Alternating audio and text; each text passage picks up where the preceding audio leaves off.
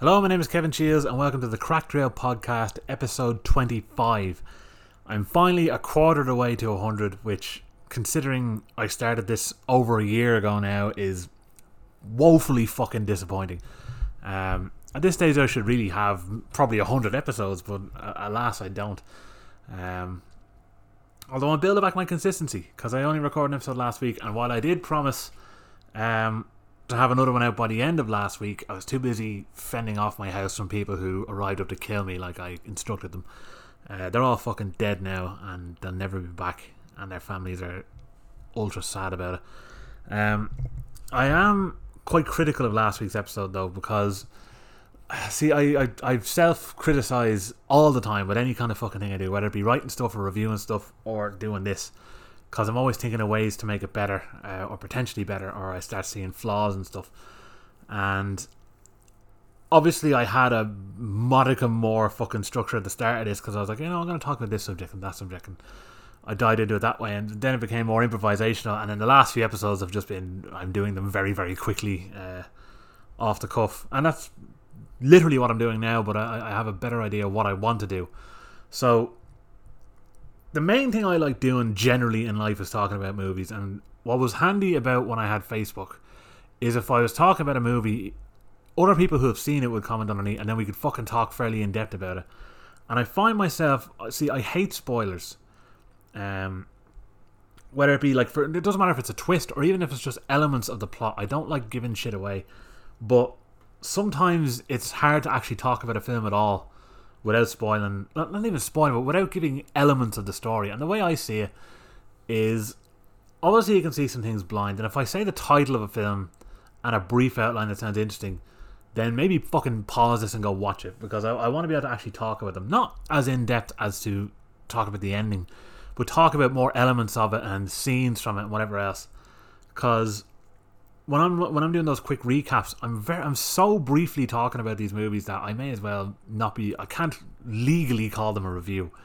Like in my head, they're a review because I'm giving my opinion on what I thought of them, but I'm not actually being in any way in depth or offering any real criticism of the film. I'm pretty much just going, it's really good, but uh, I don't want to say any more about it. And I'm kind of sick of doing that. So unless it's a film where like it's absolutely integral that you don't know fucking anything whatsoever, which in a lot of ways can be for some of these. Um, I want to avoid doing that. Um, and of course, I was going to do. No, actually, what happened was I had a batch of shit arrive on Wednesday last week. Uh, fucking, I don't know how fucking many films, but a big pile of films from Indicator, box sets and all.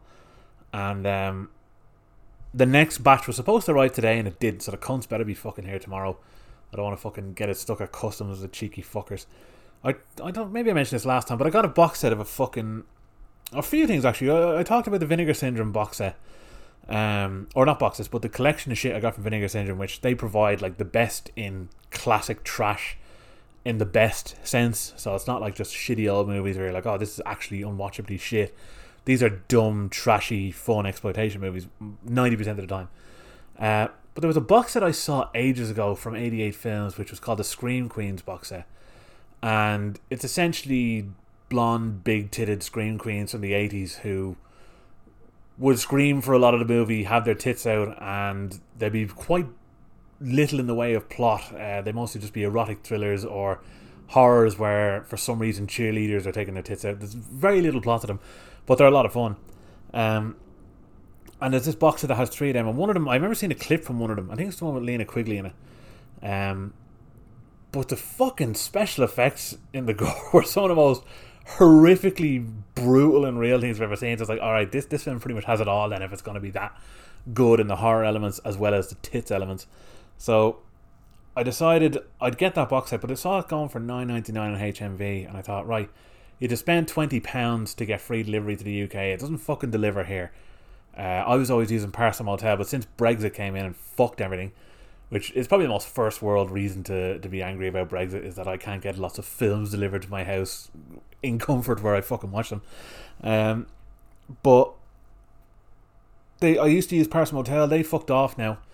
Um, since the start of Brexit, so that's fucked everything in terms of getting deliveries. But I found, uh, and I'm willing to call them out because they're fucking shite. Uh, An Post have their own fucking thing, uh, Address Pal, which is their own version of, of Parcel Motel, where it's a bit pricier, but same function. Shit that doesn't deliver to Ireland will deliver to their post box in the UK and then they deliver it to you here. And that's fine.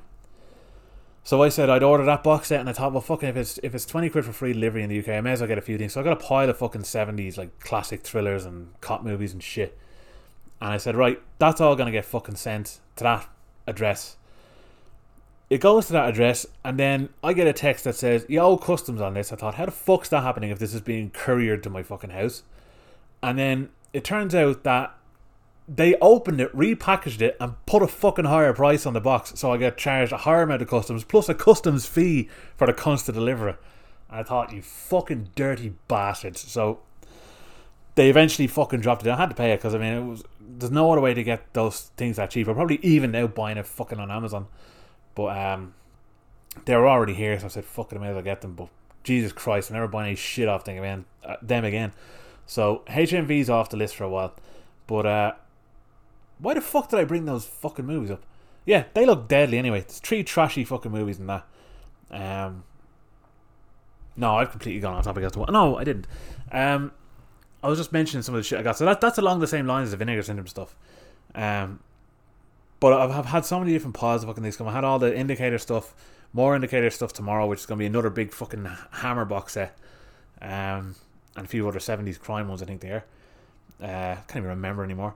I had three Jackie Chan movies arrive today, uh, and I had fucking Humanoids of the Deep or From the Deep, which I can't wait to watch. I've been fucking dying to watch it for a while now. And then uh, when I watched In Search of Darkness too, it, it showed clips from it. I actually skipped it. I didn't want to see any clips from it because it actually looked so fun. Uh, I think the basic plot is again a movie that would never get made today uh, without some very obvious on the nose commentary. But it's about these mutant fucking creature from the Black Lagoon style sea creatures that emerge from the ocean and just want to rape all the women on land. so it sounds like fun. And uh, apparently it's really gory as well, so it, it, it ticks all the boxes for a, a good sleazy fucking 80s horror. Um, that arrived anyway from 88 Films. Well, it was actually from Amazon, uh, who amazingly had a fucking pre order for it. Um, but the reason I bring up the films is I was going to do a whole episode just breaking down everything I got, and I thought while I mentioned the YouTube channel the other day, I think the best way for me to actually talk about them would be on the YouTube channel. Because even on even on Instagram, when I when I upload pictures on them, I'm very selective with the pictures because you can only upload ten per upload, and I usually try to put a few of them on screen at a time, so I don't have to keep uploading loads and loads of shit. And I don't really get to talk about the the quality of them and fucking what's on them, extras wise and shit like that. So I'd actually love to do a fucking a full breakdown, and I am going to do that. I'm just trying to think what way I'm going to shoot it, because I'd, I'd be irritated being on camera. I'd, I'd feel, I already could feel my body language changing just imagining myself on camera. And I don't want to be one of these cunts you see on YouTube who does all these finger waggy fucking things. Uh, I heard the jingling of something. Sounds like a bike fucking jingling outside. Maybe it's actually, I think it's wind chimes. I don't know where they're coming from, but it's distracting the fuck out of me. I don't know if it's going to pick up on the mic though. Um, but no, there's there's certain mannerisms YouTubers have, and I, I want to avoid that as much as humanly possible. Uh, I also have to get over my irritating bullshit, uh, which is which is one of the reasons I started this as well, because I always had this idea that the production needs to be strong from the get go. And then I look back on like reviewers that I like, like even Red Letter Media or Chris Stuckmann or any of them. They started off doing it with fuck all, and they eventually progressed. But in my head, I'm like, well, if I don't have proper lighting or uh, an intro or any of this shit, people aren't going to watch it. But to be honest, if people are interested, they'll fucking watch it. So be interested. If you're listening to this, you should be fucking interested. These ungrateful bastards. Um, now I sound ungrateful, but I'm trying to think. Right, my my my main idea is if I have some kind of I, I know I've, there's a ring light somewhere in the house, but if I could just have that kind of sitting over on a table with a, like a sheet down on it, and I actually just take the boxes out and show you them or whatever else, and just talk about them. That's how I'm thinking of starting it. I don't know. I need to find the best way to do it. I was also thinking, I mean, I, I could set up my fucking DSLR and record with that, but that's actually a pain in the hole. I'd be just as good recording at my fucking phone because I could upload it straight away. I can edit it on my phone. I don't really need to be fucking around with the DSLR to be just doing something as basic as YouTube. So I think that's going to be the the plan in the future. But YouTube, it, it is a project that is happening this year, probably in the next month or two, because I'm going to have a lot more free time next month. So I'm going to be bashing out these fucking podcasts and finally working towards getting guests and all. So I know I have uh, some fairly big guests to come up. Uh, I know some. Obviously, I've talked about the, the other podcasters from the UK and around Ireland. Uh, some producers, some directors that I know. Uh, it'd be interesting to get their take on what they fucking think. But then again, uh, that that's something I want to avoid with this podcast too. I don't want to be one of these fucking shit podcasts that just goes on and goes, "So, what's your favorite film?" or fucking like, "Oh, what are you working on now?" Like, I don't want boring conversations like that. I want to just talk to these people as if they're constant now in front of me, which they are, and just we talk about films because structure is my least favorite thing.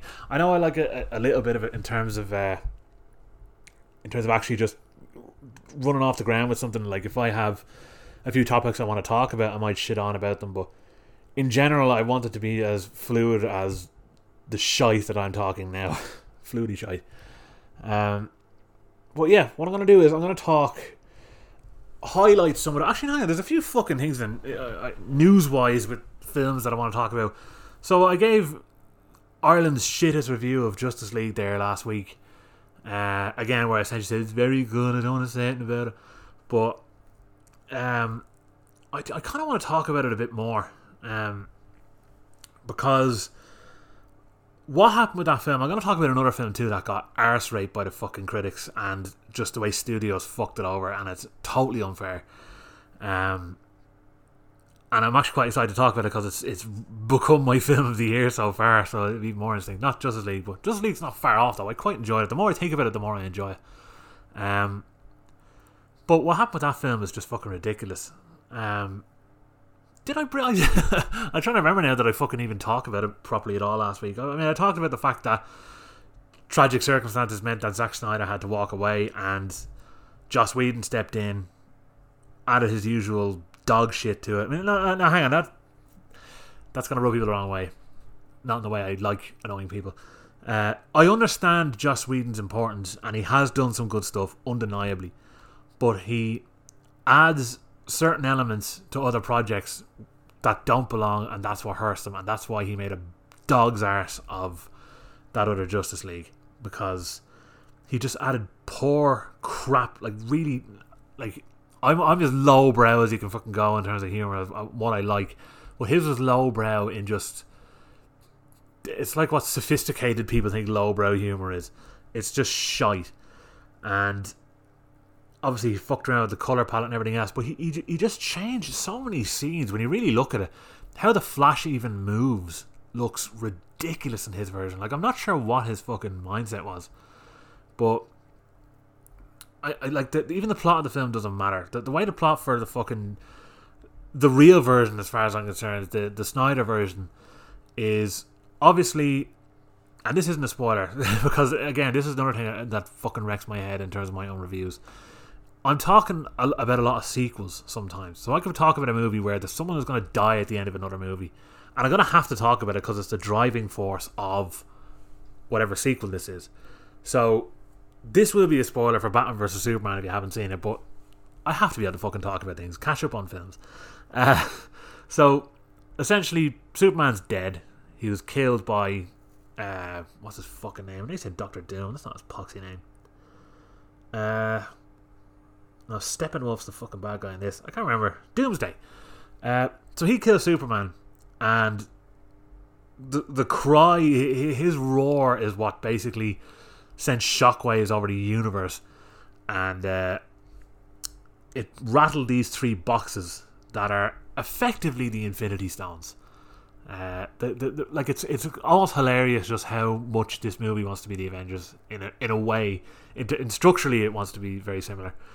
Um, but it rattles these three boxes that are being held in three different parts of the world and protected. So the the Amazonians are protecting one, the Atlanteans are protecting another, and where the fuck's the third one actually? Oh, the third one's in a lab and it's being protected by Cyborg.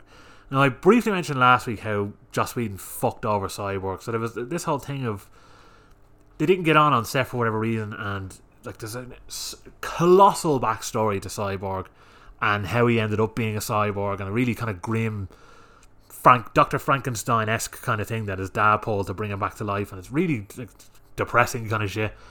Um, all that was cut out. So Cyborg is just here. I'm a robot, and I'm in your film now.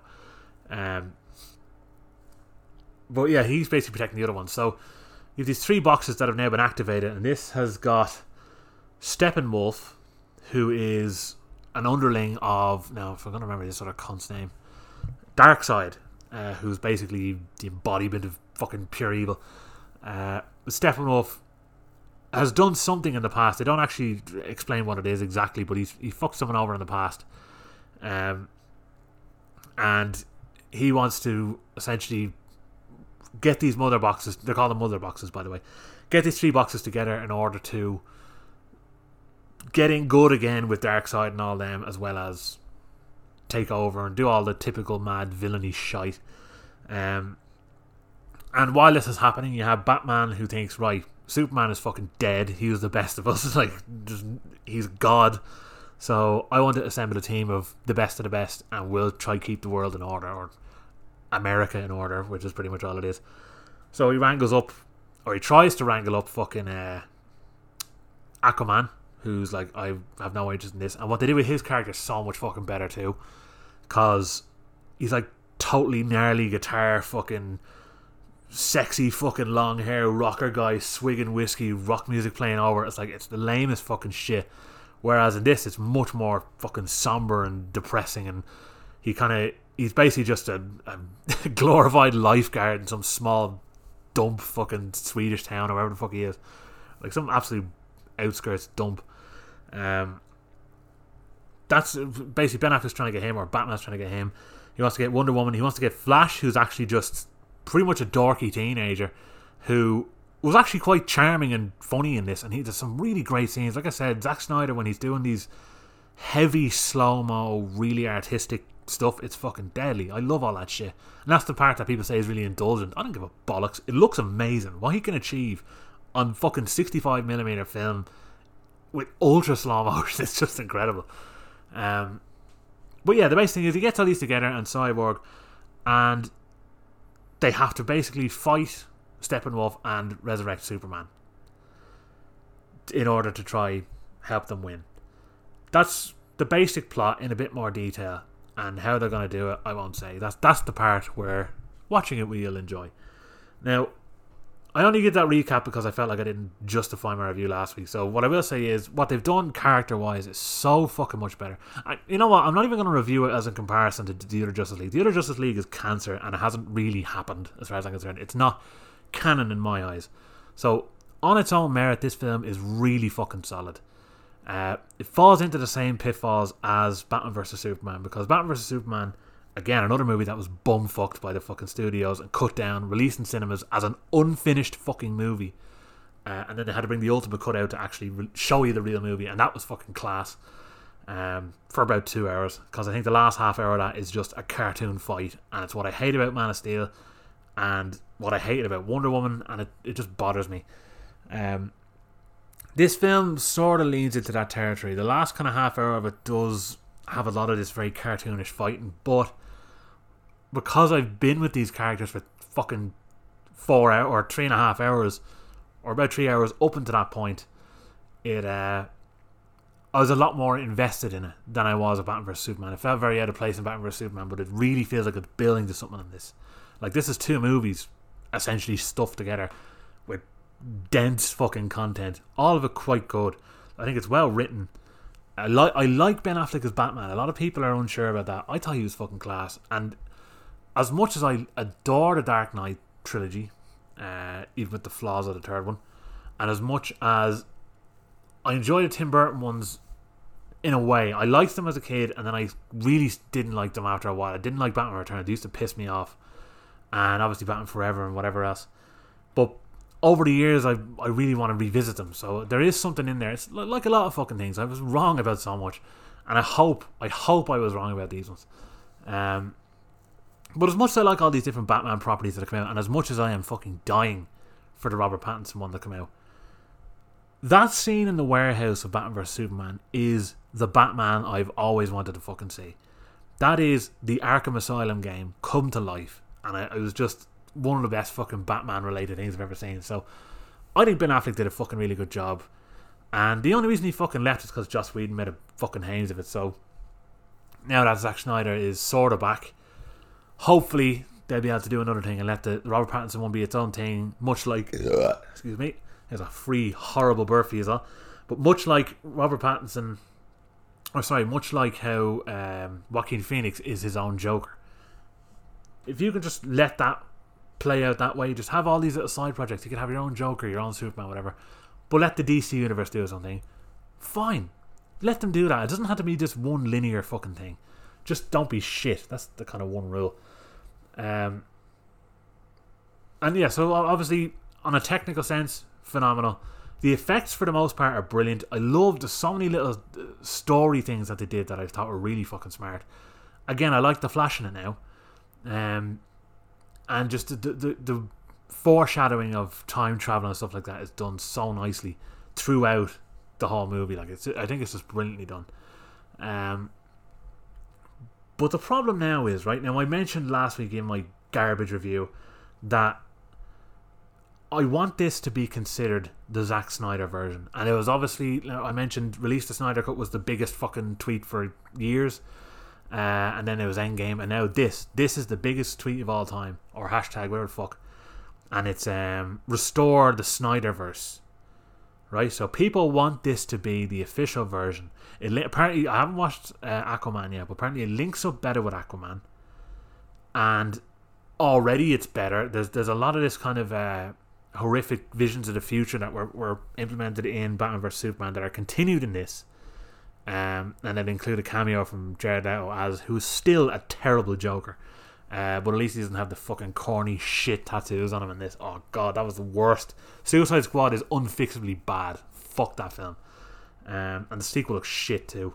As much as I like James Gunn, it looks like shit. But I'm I'm, I'm gonna try it. But it looks shit. And Birds of Prey is fucking shit too. Fuck that. Um, but the thing is, right, so you have all these connections, right? It makes perfect sense for this to be the official, real Snyder version, Snyderverse. But Warner Brothers said, no, we're not going to do that. There's not going to be a Justice League 2. And I'm thinking, uh, how fucking stupid are you cunts? This isn't like this was some passion project. That, by the way, Zack Snyder said, I don't want any money, I just want Final Cut, which is excellent. I fucking, I'm always on the side of the, of, of the filmmaker, and he did the right fucking thing there instead of taking a bit of, bit of money for the studio to have any input, he said, "No, my film, I don't want a fucking cent," and he was right to do it.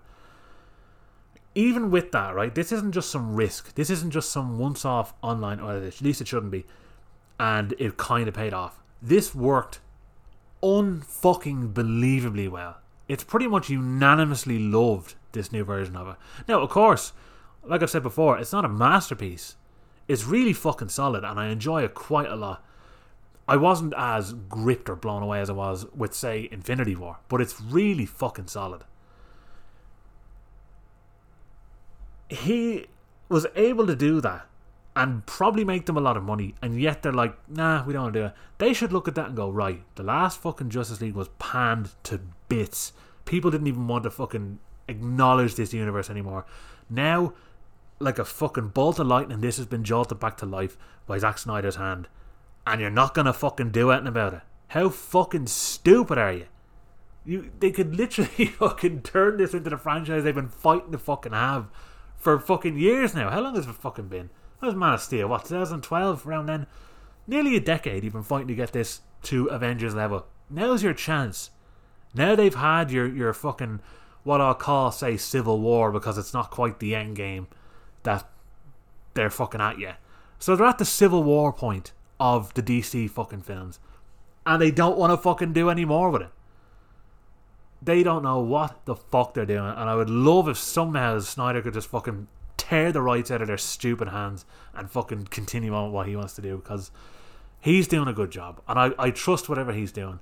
I am a bit skeptical of Army of the Dead because I, you know I shouldn't be, alright? Because it's not what I thought it was going to be. I initially thought that Army of the Dead was going to be a sequel to the phenomenal Dawn of the Dead, which I absolutely love. Now, I don't think it is. The way it's being set up is it's like a good, ultra high budget version of the dog shit uh, Train to Busan, air quotes here, sequel, Peninsula. I think it's a similar thing where it's a, a heist in Vegas with while a zombie apocalypse is going on. I don't know why they need the money unless there's some other country that has like safe borders kind of shit and they want to get in there.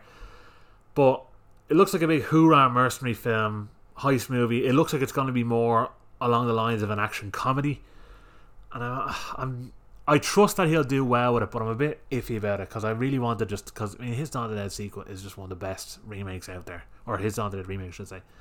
It's one of the best remakes out there, and I was I was hoping it would, it would continue on that tradition, but I guess it isn't. But I still I'm, I'm gonna have faith for it anyway because I I constantly want to give him a chance.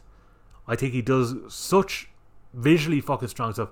Again, like the, the this way I hate reviewers and why I hate people who, who try to put a fucking label on what is and what isn't cinema. And there's elements of his movies that are uh, what what people would often refer to as pure cinema, as an incredible visual spectacle that can tell the story with the visuals and it looks phenomenal. It's brilliantly shot, lit, the music, the sound, everything. He does all this so well, but they'll have some small hang up that's enough for them to be like, ah, oh, shy. Like, you have to be talking out of your arse. You really do. Like, people don't want to enjoy things. Why don't you want to fucking enjoy things, you cunts? Just. The, my number one goal, and like I said, I was a bit of a bollocks like this for a while. My only goal now when I put on a film is I want to enjoy it. And that's probably why I'm quite uh, reasonably lenient with a lot of fucking reviews. Like, a film has to be really shit and really annoying for me not to like it. At least somewhat. To give it a fucking thumbs up, thumbs down type job. Like,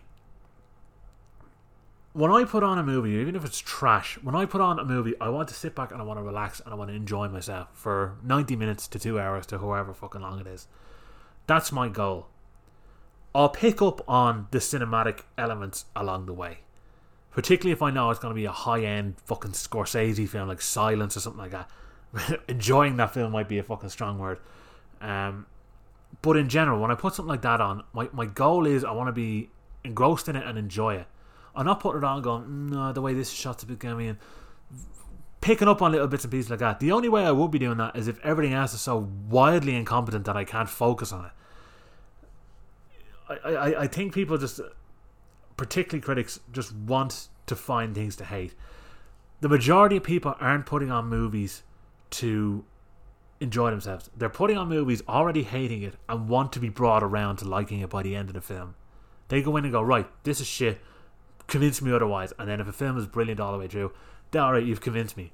Rather than going in and going, I hope this is fucking really good, and then unfortunately your hopes are plummeted by a bad movie. It, it needs to be that way.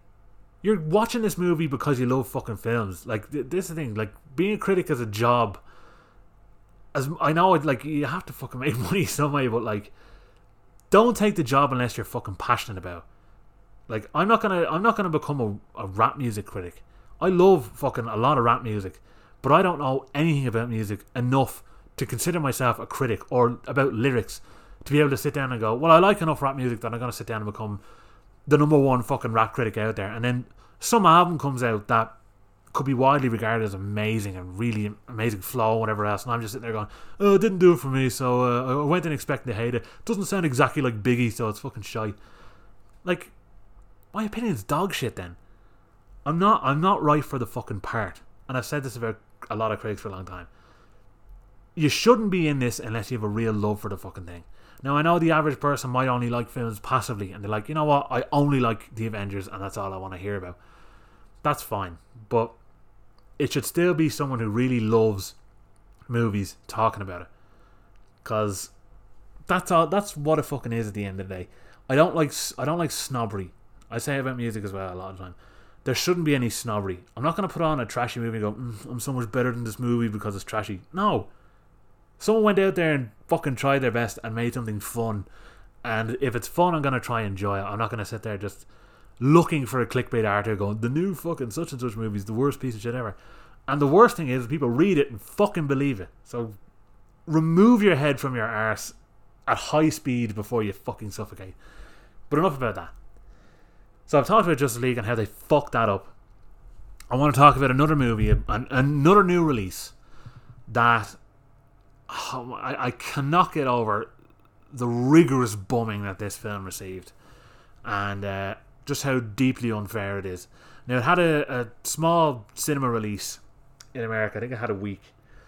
Um, could have even been a fucking day for all I know. Although I don't know if it showed at Sundance or any of them fucking things, but uh, it's viewable now over here uh, from this year. And this movie, in terms of how it's advertised, has everything wrong going for it. Right? I, I hate the title. It's called The Empty Man, which already just sounds like Slender Man or Smiley or The Bye Bye Man or these dog shit fucking horror films that come out that are aimed at teenagers. Not in the way there's another bird. Not in the way that 80s horror movies were. Because 80s horror movies were, they were all rated movies. They knew teenagers were sneaking into them and they knew that teenagers were the demographic. But back then, teenagers weren't such fucking pansies like they are now. So they wanted to see tits and ass, gore, and fucking heavy metal music playing throughout the movie. So that's what you got in a lot of 80s horrors and swearing and drugs and drinking and partying and all that shit. That was what they wanted back then. Hence why they were R rated movies. They were adult movies, but they were geared towards a teenage audience more than anything, or fun adults. But now these these shitty horror movies, they're essentially crap ghost stories that rely on a jump scare or some sort of media attacking the camera. So it'll be a photograph that jerks and moves really creepily. And I've said this before the goal of a horror film shouldn't be to scare the audience. It should be there to scare the characters, which in turn will scare the audience. If your characters are shit scared, I'm going to be on the edge of my bollocks watching it, wondering how the fuck are they going to get out of this? If they don't stop panicking, this could fuck up this and that. That's so much more interesting than if something's standing behind them that only I can see, and then when they turn around, the thing is gone. And I'm thinking, what's that thing doing? Is it trying to spook us or is it trying to spook him? Because it's not fucking working. It's stupid. The Bye Bye Man and all these fucking movies are riddled with that shit. And their posters are always quite similar. Jerky, fucking crappy writing, maybe black and white, or minimal colour, right? So the poster for The Empty Man and the title just scream that kind of movie.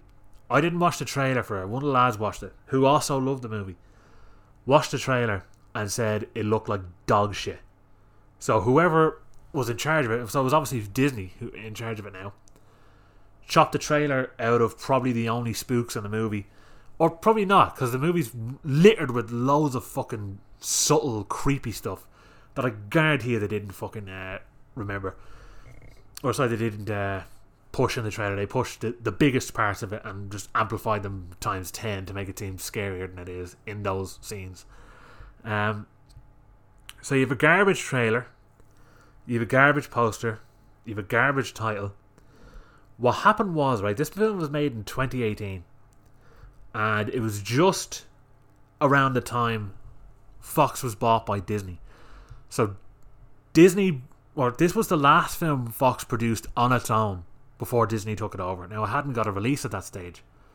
So, when they bought everything off Fox, they were just like, right, we're stuck with this fucking horror thriller, which is two hours and 17 minutes long. What the fuck are we going to do with it? So they said, right, we'll chop it down to 90 minutes and test it out in an audience and see how it goes. We'll try to get a fucking popcorn pile of shit crowd in. They chopped it down. The audience hated it. It made no sense. They're like, what the fuck's going on in this movie? There's lots missing. So they said, right, we'll chuck a bit more in. And they showed it, and the audience was still like, what the fuck's going on? So they just said, the director said, look, do whatever the fuck you want. Here's your two and a half or, or two hours, 20 minutes movie. Do what the fuck you want with it. It's barely going to see the light of day. So he got to release his real film, but it was thrown out in cinemas in America for a week last year.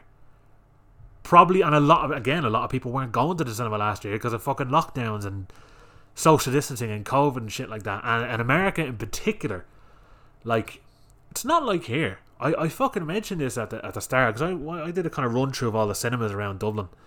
Like, within twenty minutes, you can be in town at the cinema if you're fucking driving, particularly during this now where there's fuck all cars out there. Like the Lighthouse Cinema is a twenty minute bus journey. Another five ten minutes, you'll be at the fucking Cineworld or you'll be in Temple Bar for the IFI. Screen Cinema's gone now, but like you have those options, and then you have the Odeon and the Point. You have the Odeon up around the corner from me, a fucking fifteen minute walk away. There's a lot of options, and the fucking Savoy in town as well. There's cinemas everywhere, but in America, like you could be like, right, I have a small cinema nearby which will show Endgame, say, and Harry Potter, big fucking movies like that. Harry Potter's years old now. I don't even know why I said that, but you know what I fucking mean. Big movies like that, blockbusters. And if they want to see anything remotely, like, and I talk about like, because I mean, Cineworld in comparison to Odeon shows a lot of independent, smaller movies, but even then, it's still quite popular in comparison to the IFI, which would show really, really niche, smaller stuff. To even see those slightly independent things that Cineworld would show, you have to fucking drive two hours fucking along a dark road in order to find this middle of nowhere cinema in middle America to fucking see a movie. And it's just it's it's not very convenient for a lot of people. So already you have fuck all people with an option to see this movie. So the little amount of people that went to see it gave it a shit review. I can't understand why. Uh, I'd say a lot of reviews came from that fucking test screening, if, if I'm honest. But the movie basically went nowhere. No one fucking talked about it. A couple of people I know talked about it, and some raved about it. Now, what, what put the movie on my radar in general was James Badge Dale, who first saw him in fucking 24, then I saw him in Departed. Then he was in one of my favourite films of not only the decade, but, or should I say that, the other way around. Not only a couple of years ago, but of the decade. Uh, the Standoff at Sparrow Creek which is just a fucking brilliant tense. It's like a play, and he's fucking brilliant in it. I saw he was going to be in some movie. I, I don't remember had a different title, but I just remember seeing he was involved in it, and that was enough. I saw a picture of him with a torch. I said, I'm in. Then I forgot about this movie altogether. And then it was actually Chris Stuckmann who put up a video saying The Empty Man, and I thought, oh Christ, he's going to review another pile of shit. So I threw it on. As soon as I saw James Badge, I said, oh, that's that movie. Turned it off. I said, I have to suss this out, and it's available to rent. I said, I'm going to give it a go. So what happened was, that film had a f- fucking no time at all in the cinema. And then it gets fucked online. There's no plans to have any other cinema releases, even when cinemas go back to normal. There's no plans for it to be on any proper streaming service, so it probably won't go on to Star, even though they fucking own it. They could release it as a fucking premiere screening and actually have a boatload of fucking people watching it, but they probably won't because they're cunts. It probably won't make it onto Netflix. It probably won't make it onto Prime or any of those other streaming sites. It's totally fucking limited online. There's no plans for a DVD, Blu-ray, or 4K, which it should fucking have the bare minimum of fucking DVD. Even though I don't agree with stuff being just on DVD, unless there's no other means of transferring it. But there's no Blu-ray, which I need a Blu-ray of this. So everything is going against this movie. Nothing is working in its favor whatsoever, and it's it's terribly unfortunate because I watched it after just after seeing that it, it was available. and I said, "Oh fuck, forgot about that movie. I'm gonna throw it on. I'm dying to see it." And two hours and seventeen minutes later, it was my favorite film of the year. And I don't mean that in just an underdog way because it just got so rigorously bummed by the studios and cinema's not willing to take a chance on it. But it it fucking it it's so fucking well made and I think well acted. The tension in it is you need a fucking chainsaw to get through it.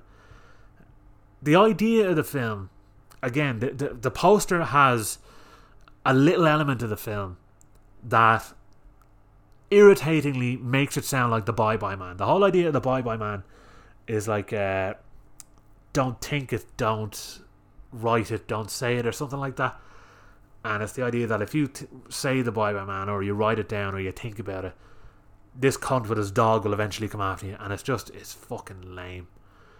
Uh, in this, he gets called the Empty Man. So, see, it's a, it's a tough one to explain because there is a lot going on in this movie. There's a prologue in it that's about 25 minutes long, and it's fucking gripping as well. It's like its own little horror short. Initially, when it when it played, I thought, "Oh, is this a fucking anthology film? Is that the first little short film before the next one now, or what way is this going to work?" Um, but the idea is, oh, now how do I explain this one? Because again, like I said, there's there's some movies you don't want to explain a lot about, but there's an incident in the mountains in the nineties. Uh, no, do I even want to go further than that? well, like I said, the prologue is basically just showing that there's this old. Now I don't know where the fuck it is, like Tibetan monks. I don't know what the fuck they are, but there's this old cabin up in the mountain somewhere, and the oh no, I actually don't want to reveal anything about that. Right, so the prologue I'm going to leave you leave you to see it on your own. It involves a cabin in snowy mountains. That's all you need to fucking know about it. Because uh, I'd rather not ruin what goes on there. Because because it's such a contain, contained small prologue, it's quite hard to talk about without actually ruining the whole thing. Uh, but what I will talk about is the the general plot. So after that 20 minute opening, you then have this two hour epic crime thriller horror movie. Or see horror, you know, horror. It's definitely a horror movie, but it's like ultra suspenseful more so. And you've James Badge Dale, who is an ex cop now, private detective, and he works in his own uh, weapons shop. And a close friend of his her daughter has gone missing and he's trying to track her down. And one of her friends, who he was able to track down, said that she's worried that someone might have gotten her, known as the Empty Man. And the idea is, that you can summon the Empty Man by finding a bridge, getting a bottle, and if you blow into the bottle and think about the Empty Man, you're essentially marked to be pursued by him. And the way the poster displays this is the first day you'll hear him, the second day you'll see him, the third day he'll get you. That's effectively what they're trying to say. And I think it cheapens how fucking nerve wracking that is. Um, now, there's a few things to talk about as well. The director's name is David Pryor, and he worked with David Fincher for years. So, if if he's gonna get any expert fucking cinematic prowess is going to be from fucking Fincher. So the movie looks incredible. The sound design is fucking amazing in it. The music is so nerve wracking and so tense, and there's so many little subtle noises that just add to the atmosphere, especially even when there's no sound. There's a moment in the film with no sound that is fucking pants shittingly tense. Um, and it's just brilliantly fucking done. Uh, James Badge Dale obviously is fucking excellent. But no, I was talking, I was talking about David Pryor. So he worked with David Fincher, but he actually creates DVD menus. Back in the day when DVD menus were fucking class, which I, I did mention before, I'd love to do an episode about DVD menus. Um, or not not about DVD menus, but about DVDs in general, and why I, I, I do have a love for them. Uh, I don't collect them anymore, and I won't collect them anymore. But I do regret getting rid of the ones I had. Um, but if you think about it, like uh, uh, on a typical Blu-ray menu now, if you turn it on, you might have a small little screen playing a clip from the movie on a loop with some soundtrack over it, and you've little menus, and it's very, very fucking basic. Like you could do it yourself when you were burning DVDs back in the day. But what they did with DVDs was they had these animated menus, really sophisticated, really captured the atmosphere of the movie. And they were very fucking cool. And he was responsible for doing a lot of those. So he knows the right images to pick, and when it comes to editing, he knows what he's doing with that. And it's like he knew what movies to cherry pick elements from.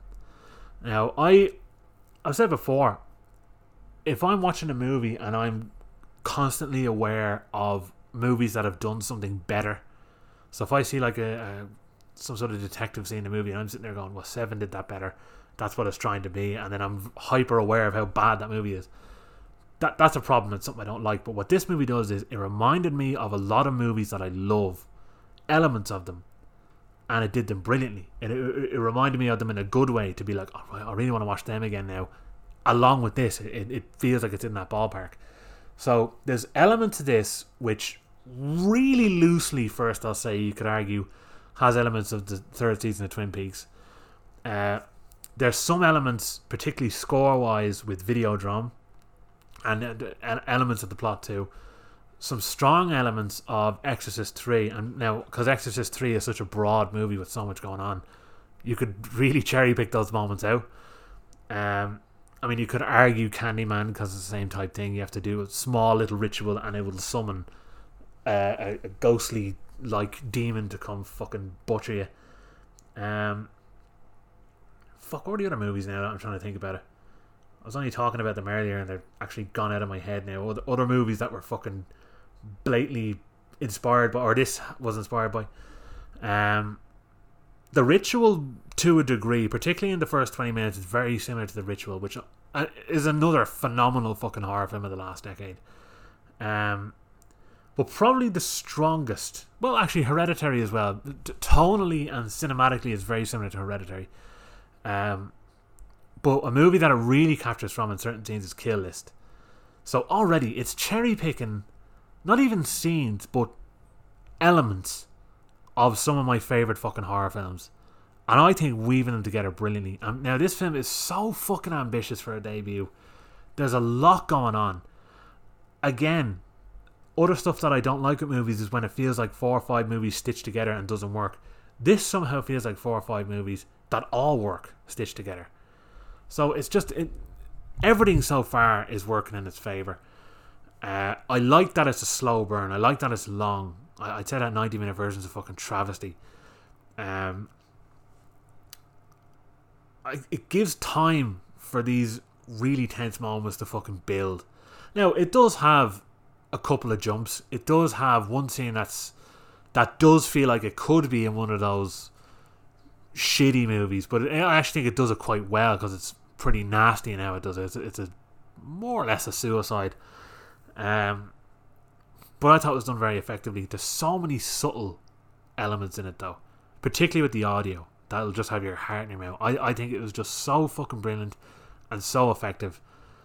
And I cannot believe more people aren't talking about this fucking film. And I can't believe it's getting such a fucking bollocking. Now, this is the thing. When you go onto Letterboxd uh, or any review site like that, where it's actual people reviewing shit and not just cock for brains who are fucking doing it for a job, almost all of them are going, "Where the fuck was this movie? Why was this movie so bad?" They're all seeing it, and uh, like everyone is saying this. This is a fucking cult classic in the making, and I guarantee in a few years from now, everyone's gonna be fucking talking about this movie. It just hasn't been able to kick off the way it should, and I, I really hope that the attention that it's getting now is picked up by Disney, and they get a boot up the hole and go, you know what, we're gonna fucking, we're gonna get this out there. We're gonna release it on either Star or we're gonna fucking just do something with it. Maybe throw it back in cinemas when they reopen. Because I know, I mean, there's already plans to show Tenet in the cinema again when it reopens, even though it's already on 4K, sitting on my fucking shelf upstairs. So there's no reason for them not to do it. Fingers crossed in that sense, but I, I, I just want a physical release of it. I, I want the cinema to get the attention it deserves. I'd love to see it in the cinema. There's certain parts I know would just have the cinema gicking themselves, and I'd love to fucking be there for it. I think it's really effective. Even the even the opening of it kind of reminded me of uh, the Forest, which I've been playing a lot of lately. Uh, it's a PlayStation game, and it's really fucking fun. You're just trapped on an island essentially. Uh, which I'm going to talk about another island-related film now in a minute. Um, holy shit! I've been talking bollocks for nearly an hour already. I thought it was only 20 minutes in. That, that, that's a bit worrying because I wanted to fucking talk about a bunch of shit. I'll tell you what, I'll do it in the next episode. Because, like I said, when it comes to movies or the Blu-rays I bought, I'd actually rather show you them, hence the YouTube page. And what I was going to do was go through a big batch of uh, the older movies I saw over the last few months, or just kind of cherry pick some of the best and worst ones. Uh, but again, that that'll be later in the week. I mean, it's fucking it's a long weekend, so I will get a couple episodes out. Um, that's not to say I'm finishing right now. I'm just saying that I won't be going as far in depth as I thought, but I am going to talk about some older, one older movie. Uh, well, no, two older movies that I watched the other night, shit faced, and uh, there's a reason for it. But I, before I do that, I want to talk about one more new release. Well, I'll finish up, right? The Empty Man.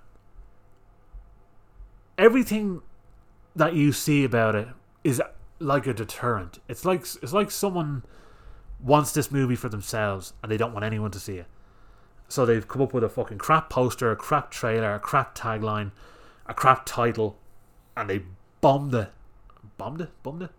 I was trying to say bummed and bombed at the same time there. So bombed it up the arse for the box office and just have shattered into obscurity. I want this film to fucking blow up like the cover of Bat Out of Hell, Meatloaf on a fucking bike exploding out of the fucking ground. That's what this film needs to be, needs to happen. It needs to be resurrected, and I want everyone to fucking see it because so far this year, like I went through the, a bunch of the films I saw last week, and there's been some very good stuff. I don't think I've been as enthralled or have enjoyed a movie as much as this all year. So it has my fucking full marks as far as I'm concerned. And I, I, I do want to watch again. I mean, who knows? I could watch it again and certain elements might not work as well because I know what's coming. A lot of it was was built on the fact that I didn't know where the fuck this story was going. And actually, I was talking earlier on as well. Like it's if this was one of those typical bad Bye Bye Man type movies. Uh, like I mean, I, I, I quite enjoy Sinister as as flawed as that film is, but you get stupid ghoul names. And he's like, What the fuck is this creature? What's going on? There's always a librarian with the fucking answer. You go there and he goes, Oh, that's Bughuul. He's this ancient demon who does this and does this and does this. And it's fucking exactly right. And this is how you get rid of him. And it's just, it's so fucking boring. Like, why can't they just go, There's this entity or there's something after me. What do I do? I don't have a fucking clue because there's no book about this shit. And why would it be that exact demon? How the fuck am I supposed to know? I'm a librarian. It, it's it's a trope in horror films that bothers me so much, and I'm so happy this movie didn't do that. I think this movie is extremely original, even with it, the cherry picking. I think the tension is so strong, the performances are great, atmospheric stuff in it is so good. It's visually brilliant. The effects are fucking brilliant in it. It knows where to edit. I think it edits brilliantly. It's, I think it's just fucking fantastic. It, it's the strongest horror film of the year so far for me, and I'm looking forward to seeing it again. And I want to see it again in a disc format, blasting through my TV in 4K, if possible. So we've had fucking restore the the Snyderverse now, restore the Pryorverse, and give me fucking the Empty Man with a, maybe a better title. Well, actually, here's the thing as well: the title of the Empty Man works in the film. Like it actually works when, when you know what it's about. It fucking works really well. It's just there's been such an influx of terrible fucking horror movies with similar titles that it's sort of fucked up those kind of titles. Um, but I, I, I could go here all fucking day if I don't stop now. So, The Empty Man, absolutely fucking recommend it, and Justice League. Uh, so there's one more new release. Then I'm going to quickly, briefly talk about uh, two bits of trash that I got to enjoy. Um, so one of the new releases was one that came out on Friday, and I've actually been anticipating it for a while, and I fucking completely forgot about it till it just appeared on Netflix. And that is Bad Trip, which is Eric Andre and Lil Ray Howley. I think that's it, Howery. Um, Eric Andre is someone that I got into only a few years ago. A clip just appeared on YouTube at one stage where he was interviewing, I think, Seth Rogen, and it was just such a shit show. I was in ribbons of laughter. Ended up watching all of his program, and literally every episode was almost having a heart attack laughing at it because it's just one of the most off the wall, wildest, inappropriate, uncomfortable fucking things you'll ever see. And I love the viciously uncomfortable situations he puts celebrities in. Uh, and it really it, it, it shows the celebrities' true colors. I think because some celebrities immediately go with it. Like Tyler the Creator, he knew something was up straight away, and he just fucking went with it real hard. And you have Jack Black does the same thing. We have some celebrities that get real pissy and fucking they storm out whatever else, and it's uh, I I love that he can fucking do that. As a person, he can be quite annoying, and he had a stand up that came out there. I think it was last year and it was one of the least funny things I've ever sat through. It was fucking absolutely unbearably unfunny. So it's it's weird that he can be so funny and so shit at the same time. So I was a bit concerned with that. Lil Ray, Lil Ray Howley or Lil Rel is it Lil Rel Howley? I actually don't remember now. But he was the comic relief in Get Out, and he's hilarious in that. And in this, he's just as funny. He's fucking great in this. So the basic idea is, or the I suppose the sort of encompassing idea of it is, is that Jeff Tremaine is producing it. Obviously, he's behind Jackass, Bad Grandpa, and what the fuck was the other one now? I can't fucking think of it. Jackass and Bad Grandpa. That's all you fucking need to know. Um, but he, they obviously do pranks on people, and the way Jackass pranks, you, like when you compare it to Impractical Jokers, like it's not so much go up and say this and do this, and then it's all very kind of very light-hearted. This was like you're about to get the head punched off you kind of situations they get into with Jackass, particularly when he be like an old man. Uh, John Knoxville would. So they kind of go for the same idea here, where it's like a, a narrative movie is playing out in front of real people in real situations. So the idea is Eric Andre sees his old love from school, who he's he's always had a crush on, and he never got to fucking meet or whatever, never got to talk to, and bumps into her, and she's like, "Oh yeah, I live in fucking New York now, and they're in Florida," and he sees that as now is my time to finally win her heart. His best mate is Lyra Howley, who is constantly being bullied by his older sister, who's played by Tiffany Haddish, who surprisingly didn't annoy the fuck out of me in this. Uh, she she plays the part really fucking well. Actually, she's a real scumbag. She kind of reminds me of uh, what's her fucking name from uh, The Wire? Is it Snoopy? I could be remembering the name wrong. I actually could be definitely remembering the name wrong. I'm gonna Google that because that's gonna piss me off, and I don't have the time to do my usual sit here for uh, an uncomfortable amount of time pinching the bridge of my nose, remembering shit. Uh, let's see. If I look up Snoopy Wire and that comes up, I'll be quite happy. It was it. It was yes, I fucking knew it. Uh, essentially that kind of character, just aggressive as fuck, kind of tough girl from the streets. Who I think that actress in real life fucking killed someone, if I remember that correctly. I might be wrong. Um, but it's that type of character anyway that she's playing, and she's the older sister of Lil Ray Howley, and she's always bullying him and taking his money or whatever. And she gets fucked off into prison, and she has this pink card that says "bad bitch." It's her fucking pride and joy type thing. So himself and Eric Andre decide, right, we're going on this road trip. I want to go meet the woman of my dreams. We need a car to do it, so they take her car. She breaks out of prison, and she's hunting them down, trying to get her car back. The interesting thing about this is all the situations they get into are real. So they obviously find some certain like cafes or restaurants or whatever where they have permission to do whatever the fuck they want in them. So the scene will be like, oh, let's go get some food, and they'll go into this restaurant and just cause a fucking commotion and loads of mad shit and start crazy conversations. Or Tiffany Haddish would show up and she'd be tr- smashing the place up looking for these fucking lads, and it'll all be done for real, and the people will be reacting for real, and it's heavily awkward, and it's just at times it's fucking brilliant.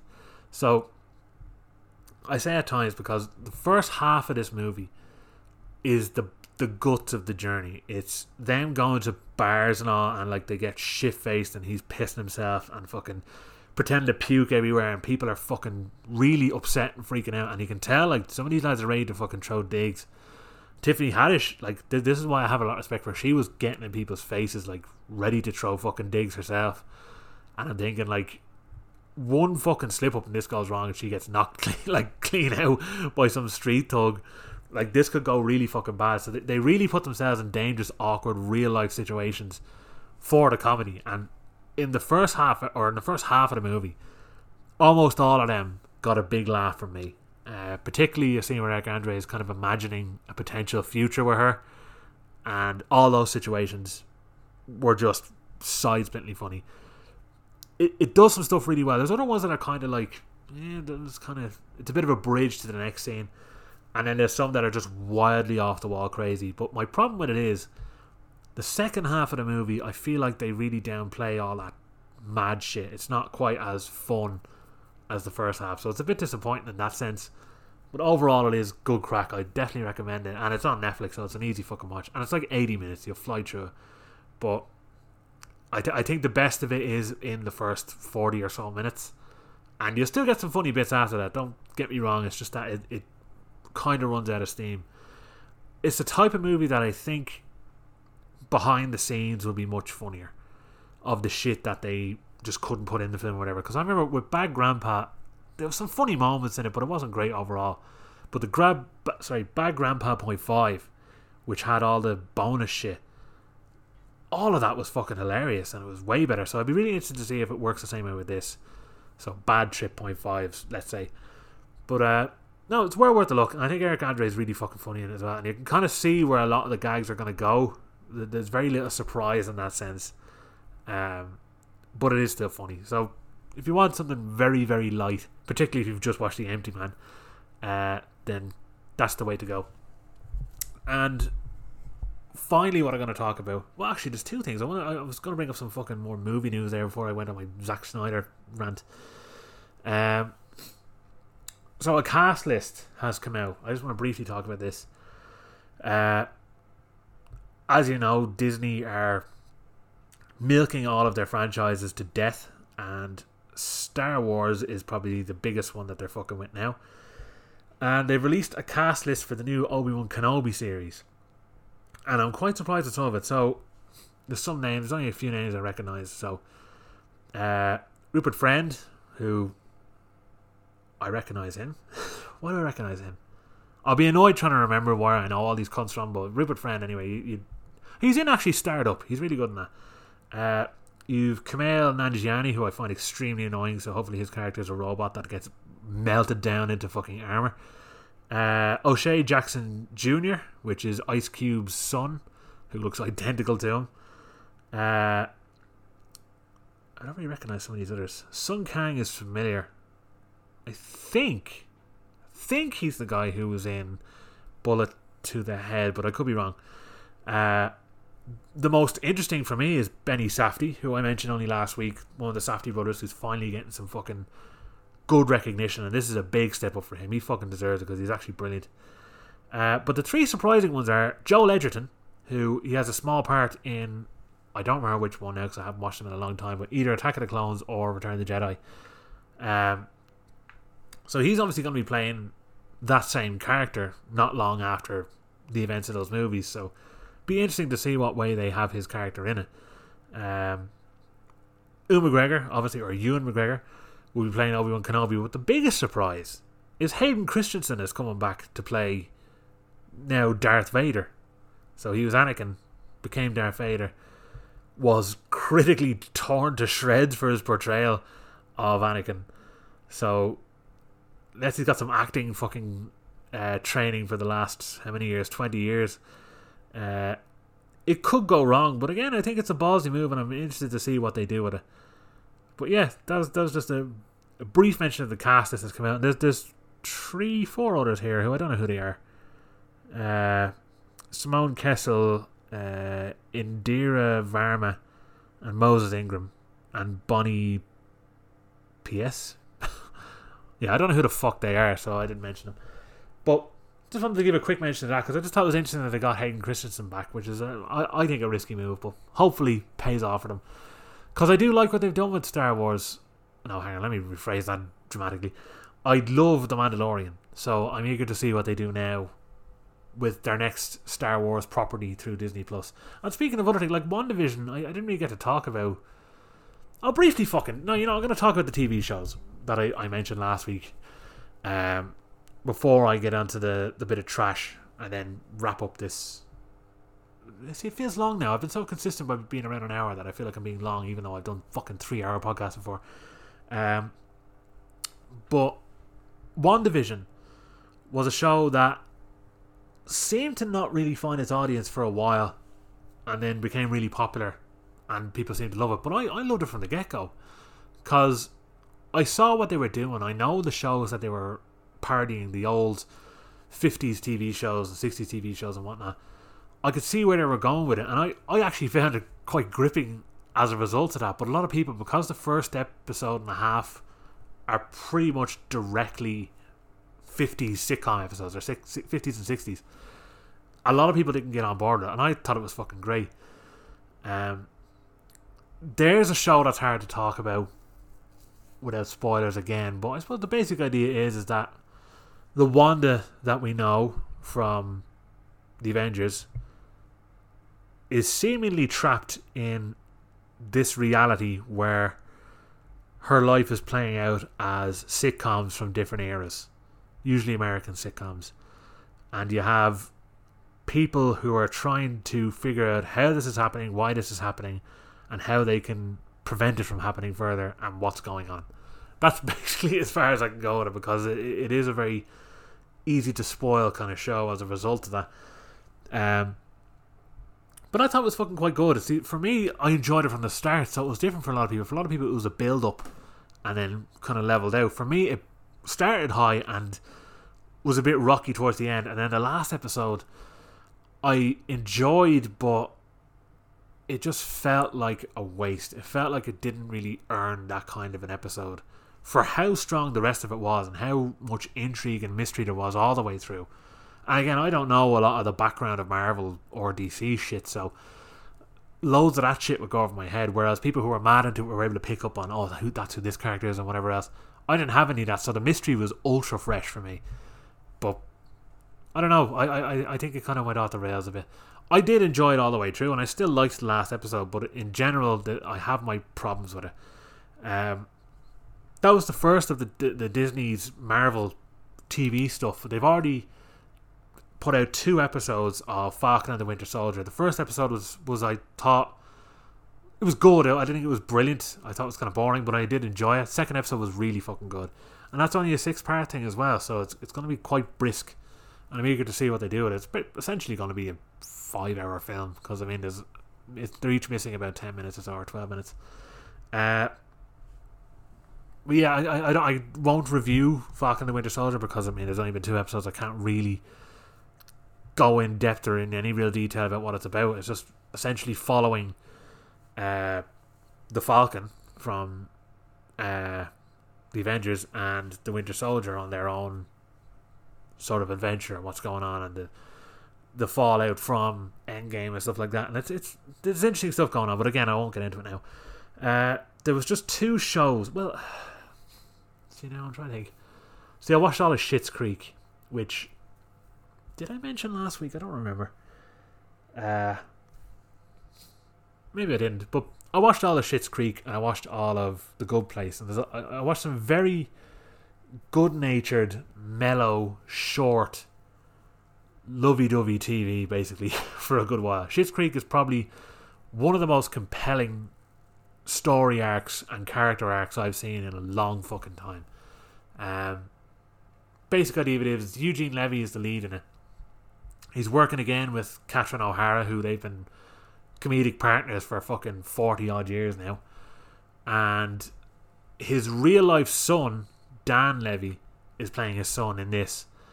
And I can't remember the daughter's name. The da- daughter's name in this show is Twyla. No, that's his real life daughter. Oh, I'm all over the fucking place. Essentially, you have this family of four uh, who are ultra spoiled, privileged dickheads. And they end up losing everything and having to move into this shithole area, quite literally called Shits Creek, uh, backwoods in the middle of nowhere, part of Canada. And although I think it's meant to be American, the show, but I'm pretty sure it was all done in Canada. I can't remember.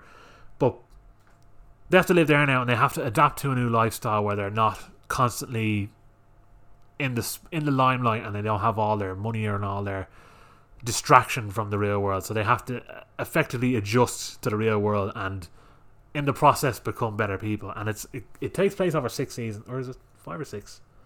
I think it's six seasons, or was it? Takes place over a few seasons anyway. That's what I'll say. Uh, and it's quite short. Like each episode's only twenty odd minutes or so, or half an hour.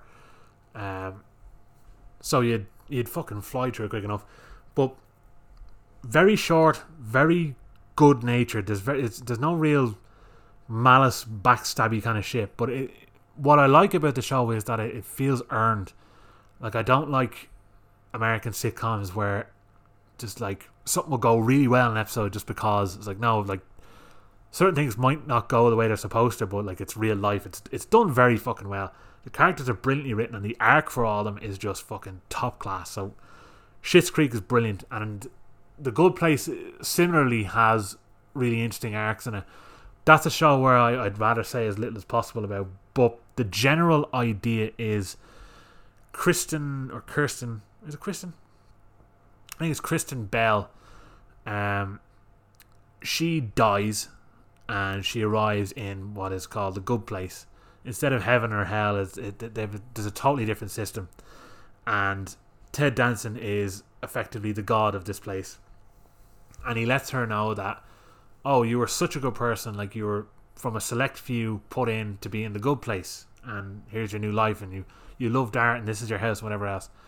But it turns out that someone with the same name as her died at the exact same time. So she's actually a total piece of shit character. And the really good person with the same name was supposed to be in her place, but she just took over. And it's about her trying to keep this a secret and try live effectively in heaven as a bad person, uh, and keep keep the bad personality a secret. So it's it's really interesting. And again, I don't want to say a lot about it. Um, I thought it was very fucking compelling from start to finish. Uh, no, hang on, I tell a lie. I absolutely tell a lie. The first five episodes, I was not into it. Um, because it, particularly going from Schitt's Creek to that, it's such a jump in tone and atmosphere that I was a bit like, oh, the comedy in this is really cringy. It's not really working. And I like Ted Danson, so I want to see more. And I was like, okay, I'm interested. Like there, there was a, a twist about two episodes in or three episodes, um, and I thought, okay, now it's getting a bit interesting. I said, oh, I'll see how it goes, and then it got more and more interesting, and then it got really interesting. So I was like, right, I like what they've done with this. I'm gonna keep going with it, and I'm glad I did. And, and I'd say even rewatching those first few episodes now, I quite enjoyed them. It's just that I, I was not in the right mindset for them. It didn't really work for me, and I, I wasn't going to give up on it, but I was a bit like, oh, it's going to be a bit of a fucking slog. And I really wasn't. I enjoyed it all the way through. It's fucking really, really solid. Um, the other two, yeah, one of them, Your Honor, which I again I briefly mentioned that, and uh, fucking Servant. Ugh, I'll get to that in a minute. But Your Honor is, I think it's a mini series. The way it's being presented as if it's a mini series, I, I don't like I don't know what their fucking plan for it is, but it's I can't see it fucking picking up. Uh, but the idea is Bryan Cranston is a judge, well respected, really kind of hard nosed but fair judge, and his son is an art student who accidentally crashes into and kills a 16 year or 17 year old or is he 16 uh, who happens to be the son of a violent mob boss and becomes a hit and run. And now it's a, a case of Bryan Cranston having to basically go against his entire code of honor to protect his own son while also avoiding detection from the crazed, murderous mafia mafioso uh, whose son has just been killed. So concept wise, brilliant. I was so fucking on board. Uh, and I think, particularly in the first few episodes, the tension is fucking heavy. Like, it's really, really fucking tense. And I thought, okay, I'm totally on board with this. But fuck me, your suspension of disbelief is really fucking pulled to its limit here. Like, there's times where I'm just like, that is so stupid. I think the characters are dumb. Michael Stuhlbarg plays the mob boss, who I love and uh, he's played a mob boss before in fucking Boardwalk Empire. In this, he just seems like he read how to be a mob boss for idiots and fucking is just portraying that on screen. I don't think he's very good in this. Um, I think the logic, actually no, the fucking cunt fucking teenager, Bryan Cranston's son in it. First of all, right, it opens up with the fact that he's banging his teacher, and he's now taking a love interest he should not be taking. I don't believe for a fucking second this twat could fucking do that. The problem with the show is, right, this chap's like awkward, like, oh, I'm a photographer, I'm edgy. He's like one of these type characters. I don't believe someone as introvert and awkward as him could be fucking his teacher and just picking up girls left and right. It's it it didn't come off as realistic because he's such an awkward fucker. What really this should have been, and it would have been a bit more true to life as well, because you all know how they fucking treat sports stars in America, like that cunt who fucking raped some girl, but because he was like a promising champion swimmer, they were like, ah, let him, let him free. It would have been more believable if this chap was like promising all star jock type who was confident as fuck, and this happened, and this is what turns his whole character around, and also again, as I said, true to life with someone in power protecting this person, not only because of the son, but also due to his image. His image has to be potentially tarnished as well because no one gives a fuck about this teenager.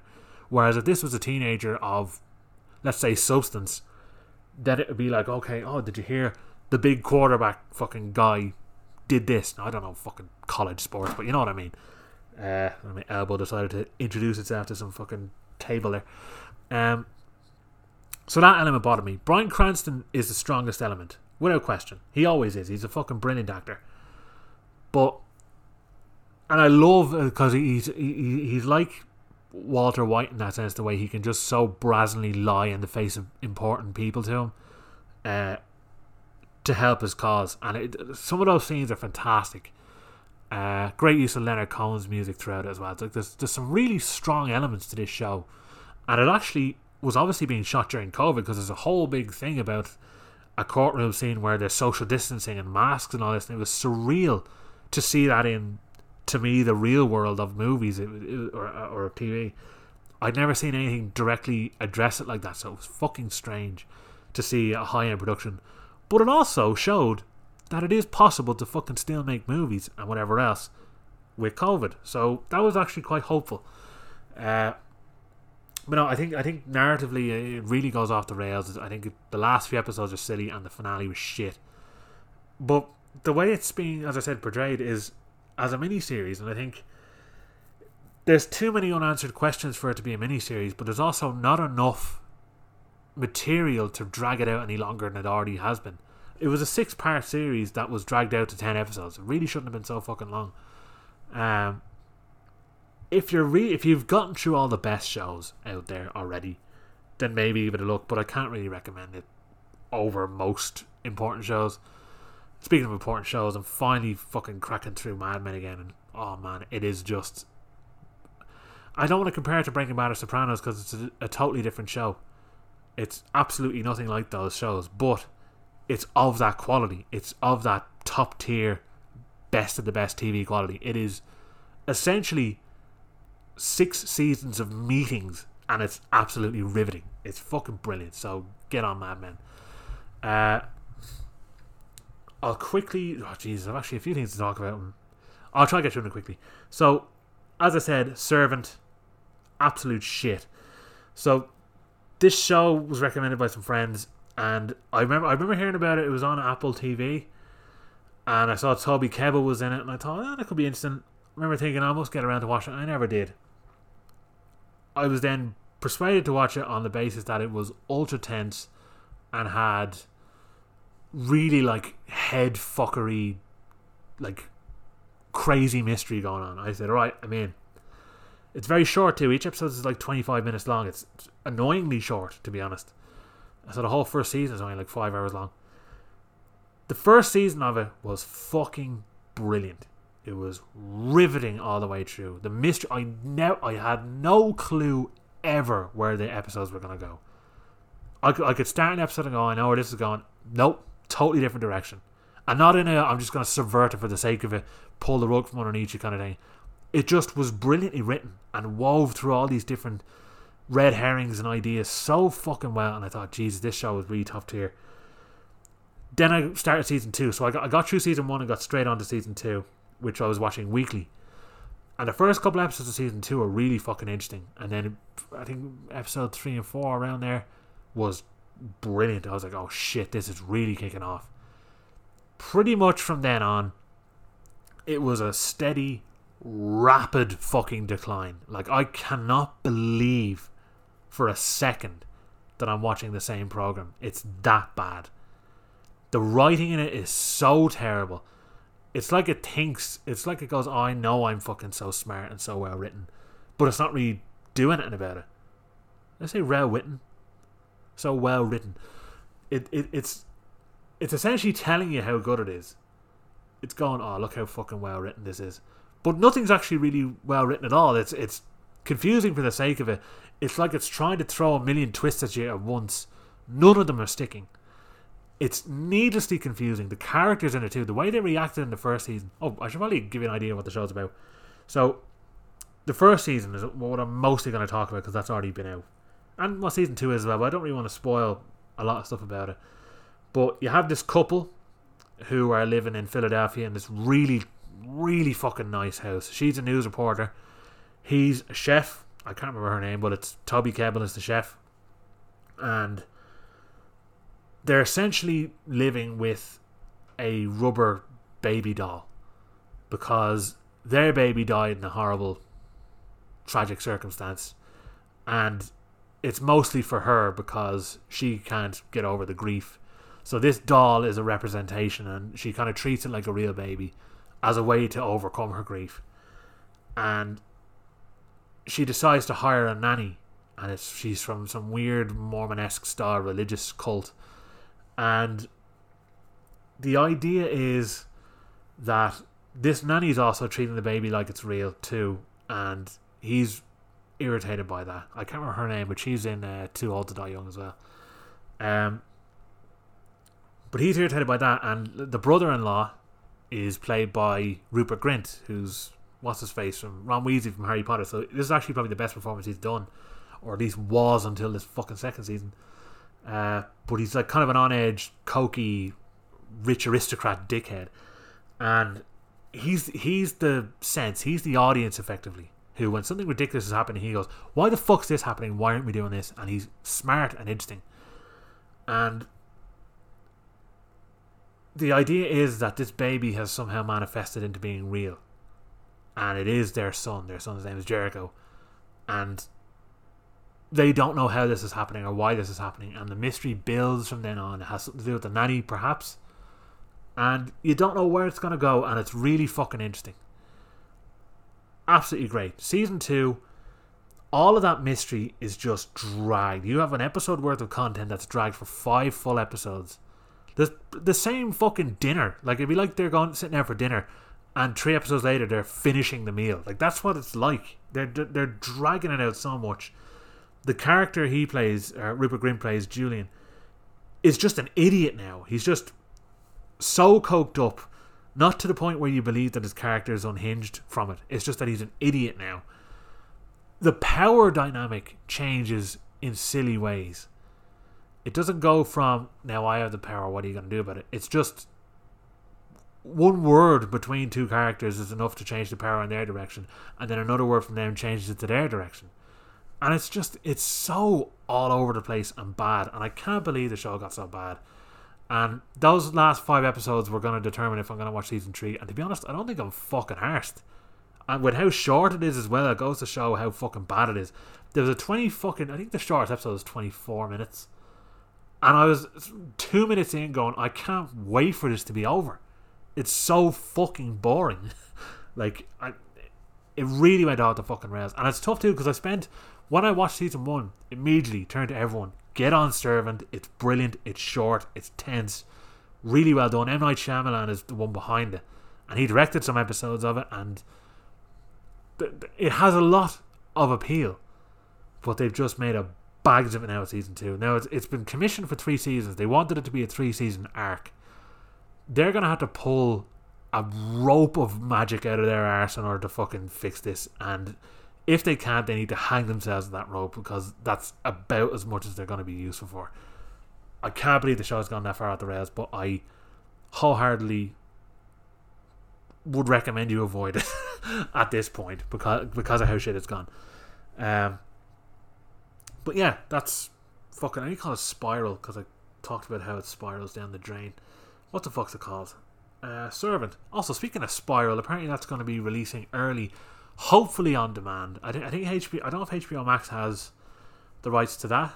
Uh, but I really want to see it. That's going to be the new Saw movie that's officially set in, I think, New York, even though they've been in, in just some random non city for a long time. And you've got Samuel L. Jackson and Chris Rock in it. So eager to see what way they wrap all this up because I have a soft spot for the Saw movies. I, it's changed over the years. Uh, because, I mean, a lot of them are shit, but they are fun. That is one thing. Like, I think, because the first one, I, I'm mostly just so butthurt over the first one being so good and then the rest of them kind of going down such a shitty path that I've blinded myself to the fact that they're all actually quite fun. As dumb and stupid as they become, particularly from three onwards, they are very entertaining. There's, no one can say any different, really. Um, why this came into my head? Yeah, I was, I was actually talking to my brother about this earlier. Uh, there's a podcast which I, I've I've had a similar idea before to talk about just movies, just classic movies that I love, and whether they still hold up. Essentially, is is the question I intend to ask with a guest. Does this movie still hold up, and why? And there's a podcast called The Rewatchables, which I've been been quite a fan of, but the people on it annoy me greatly, and they're part of a website called The Ringer. The Ringer recently did an article, which I I'm pretty certain is tongue in cheek, but this is the problem with fucking shit nowadays satire basically doesn't exist because the world is satire. And I saw this article and I thought, right, if it's bullshit, or sorry, if it's satire, then yeah. If it's not, they're fucking idiots. But either way, people are going to run with this. And what happened was, right, there's a new. Uh, is that the Versace movie? Or is it Gucci? One of these fucking Italian stupid fucking clothes designer type fucking thing movies, uh, which has Jared Leto in it, and Jared Leto has decided to shave like the whole front of his head to be bald. So he's got a basically a scally fucking what's the cunt from Kane and Lynch? One of those lads that like bald but long hair, haircuts, whatever the fuck you call it, and uh, obviously what what people would consider as like uglifying because they did the same thing with fucking Christian Bale in uh, American Hustle, where he kind of he's balding and he's got like long hair and he's all schlubby. Which why the what a fucking ridiculous way that movie went as well. Like I thought that was really enjoyable, and it's now just become one of those movies where it's like, oh yeah, we all hate it now. We're all supposed to hate it. It's like, no, that's a fucking good movie. David O. Russell's a good director. That's a solid fucking movie. It's very entertaining from start to finish. Is it original? Not hugely, but it's very well made, very enjoyable, a lot of fun, great cast. Same thing with Green Book. Green Book is fucking thoroughly entertaining, but now you're supposed to hate it. It's like, oh, shitty movie that didn't deserve to win the Oscar. They said the same about Forrest Gump. Bullshit. Forrest Gump's a fucking great movie. Fuck every one of you to death. Um, but yes, I digress. So the article was about how bald men are losing out on movie roles as a result of attractive haired men uh, who are shaving their heads bald or partially balding for a part. Now, I only skimmed through the article. It came off as tongue in, cheek to me. But I just know that this is going to spiral into people running with that and going, well, I think bald people should ha- be the only people to play bald people in movies. And all this nonsense that comes out now, and they say it about everything, no matter what it is. It's like, no, I am not going to the cinema to see real life. I'm going to the cinema to see actors. If someone is going to act a certain way, whether it be they're playing a trans character, I don't give a shit. I don't care if Scarlett Johansson does it or whoever fucking does it. If you get a real trans actress, fine. I don't care. I just want good quality movies. And if it's an actor, they're acting. That's their job. They're pretending to be something. So if this actress wants to pretend to be a man or vice versa in a role, then fucking let them because that's their job. That's the point. And the same goes for this potential explosion of idiocy with this bald shit. I don't necessarily need you to go, right, we have to get Jason Statham for this role because he's actually bald. No. Get whoever is the best actor for the role, and if they can make themselves up to look the part, then fucking great. Let them do it. That's all that should matter in these circumstances. You're looking at actors. I'm not looking at real life. I don't care if you and this bollocks as well. You're not allowed to have a, an actor with like a big scar on their face be a villain. Fuck off. That's bullshit. I, I mentioned this I think a goofy podcast ago. I had I want to make this thing. I was like, oh, it's, it's a offensive to some group. Fuck the group. I'm watching an actor and a character. And I don't give a shit how fucking scarred their face is in real life or not. I want a good film with good performances. That is all that matters. I know people going about representation or whatever. And fine, make a movie if you want to do that. But don't shun other movies because it's not representing a small section of something. I don't care. I know my opinion matters worth fuck, but I don't care. The only thing to me that matters is quality movies. That's my fucking two cents. Nobody fucking asked for. Um, but yeah, I just remember because I was talking to my brother about it. We saw that article. And I, again, like I said, I, th- I saw this tongue in cheek, but fucking every everyone runs with this shit.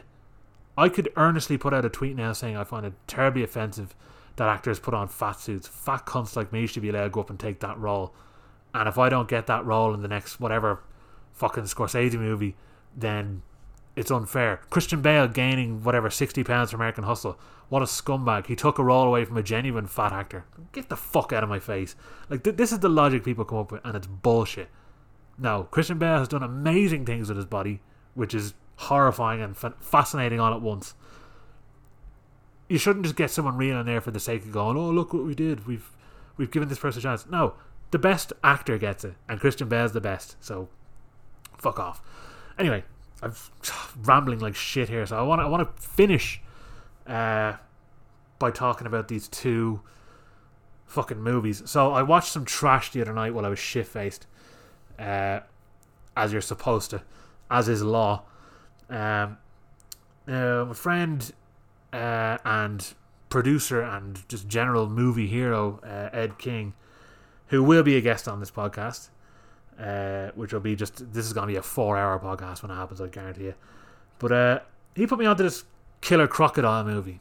Now I know that I think it was 88 Films released a big special edition of the first two movies together, or the only two. I don't know how many there have been actually, but two movies together. Uh, and he had a copy of the, the Severin release of Killer Crocodiles. He said, You take that, it's good fun, give it a look. And uh, this is a problem I have with a lot of Italian movies, which appears to be mostly Italian movies, where I find very few of them are middling. I think when Italian movies are good, they are some of the fucking now this is very this is very specific to Italian horror, I should say, and a lot of Euro crime stuff too.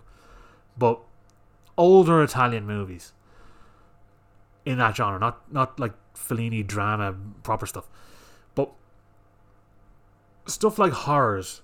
When it's good, it is the best. It is Dario Argento with Deep Red and Suspiria and Lucio Fulci stuff. Like it's absolutely brilliant. And then there's there's no middle place. There's just dog shit, and it's very irritating because there's so much appeal to Italian cinema. The artwork, the atmosphere, the weirdness, the gore. It it interests me in so many fucking ways, but a lot of them seem to let me down. And this is one. First of all, I can't believe this was made in '89. This movie looks like it was shot in the mid '70s. Uh, but this one looked like it was going to be a piss take, well, not a piss take, a rip off of Jaws and that 80s movie Alligator. It looked like it was going to be something like that. But a gigantic killer crocodile going around eating people, and people need to go stop it. This crocodile changes size about fucking 50 times throughout the movie, between fairly large to gargantuanly fucking big. But the problem with this film is, right, there's, there's a few scenes of the the crocodile eating people and some funny action and some one liners and cheesiness, and that's all great. But in between that is just the most slow, painfully boring shite of just some camera sloshing through some swamp water for what feels like an eternity. I'd say a genuine 30 minutes of screen time is dedicated to seaweed and water moving around the place, and it's so fucking boring. And such a shame for a movie that advertises endless crocodile fun. like, which is the dumbest sentence. That's like a fucking phone sex line um, for lizards. But it just doesn't. It just doesn't work, and it's such a shame. And I I regret putting it on first because the movie that followed was like a, a, a jolt of electricity and it's exactly it is the perfect perfect kind of trash that I want to see. And had I put it on first, I would have really enjoyed it. And then I probably would have had a nice, cozy nap during uh, Killer Crocodile. But I suppose, suppose that was a good way to actually make me watch it because I was more excited about watching this follow up film. And the follow up film is 1982, which I thought was the 70s also. Uh, a movie called Raw Force. Now, I only picked this up a few weeks ago. Uh, 101 Films released it. Now, it's actually the exact Vinegar Syndrome release. Now I don't, I, I can't remember if all the extras are the same. Uh, one of the extra featurettes is, and the actual transfer of the movie is the Vinegar Syndrome one. The logo and everything comes up at the end. This movie is what I would sell my own bollocks for right now to just see in the lighthouse with cans and a crowd of people. This is the perfect embodiment of trash. And I don't even know how I'm going to explain this. I, I, I don't have it in front of me to read from, which I think will make this explanation a bit more interesting. But I'm going to try explain what this film is about. And I don't think it's I don't think it's even possible to spoil this movie because I don't even know how to describe it. But the basic idea is I think it's the Burbank Kung Fu Club are going on a tour through the Philippines. And to get there, they take a cruise ship where the captain is Cameron Mitchell, who, if you're a Red Letter Media fan, you'll know that he's had a pretty much throughout the 80s and 90s uh, of his final years in a career was basically playing them sitting down, doing as little as possible for an easy paycheck. But he was actually considered a heartthrob when you see him in Blood and Black, Blood and Black Lace, and he's fucking brilliant in it too he's actually quite convincing. He's one of those actors where, like, obviously he's in crap and he has crap dialogue, but he's actually, I believe every word that comes out of his mouth. Believability is such an important part of acting. Like, you can have these crying really hard, intense, angry, heavy, emotional actors, but then you just have people who they just sound like they're talking to you in a pub and it's totally real and I believe it. And that's what he's like. But he's the captain of this ship.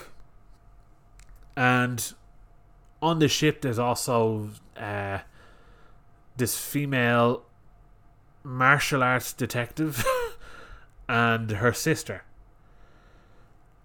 I hope you're I hope you're with me now. So martial Burbank Martial Arts Crew or whatever the fuck Kung Fu Club are on this to go on their tour. Simultaneously, there's this crazed, money mad criminal who looks exactly like Hitler, who has a group of martial arts ponytail henchmen who they traffic women to this island of monks who use the women to resurrect. Oh, hang on, I've left something key out. no, actually, I didn't. So, the island of monks is actually an island where disgraced martial artists are buried. And these monks use these women to resurrect these disgraced martial artists as martial arts zombies who move slow but fight fast. and they do this in exchange for Jade to give to Hitler and his ponytail friends. There's a Jade tomb there, or Jade mines. And this Hitler guy is worried that the people on the yacht are going to go to this island and ruin everything. So he attempts to kill them all, which then allows for them to find the island and it builds up into a gigantic action packed brawl shootout. I don't know what the fuck between everyone.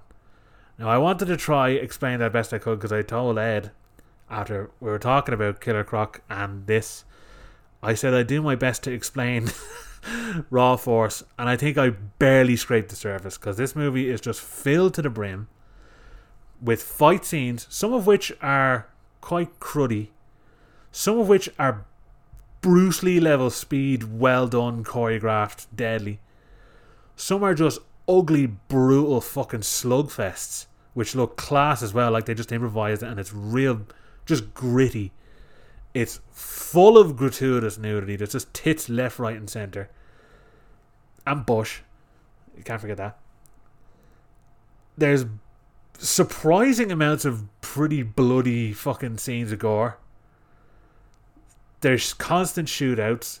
There's, as I said, crazed cannibalistic monks with zombie martial arts masters all fighting each other with bazookas and machine guns and swords and fists and Cameron Mitchell, and it all works, and it was a fucking blast.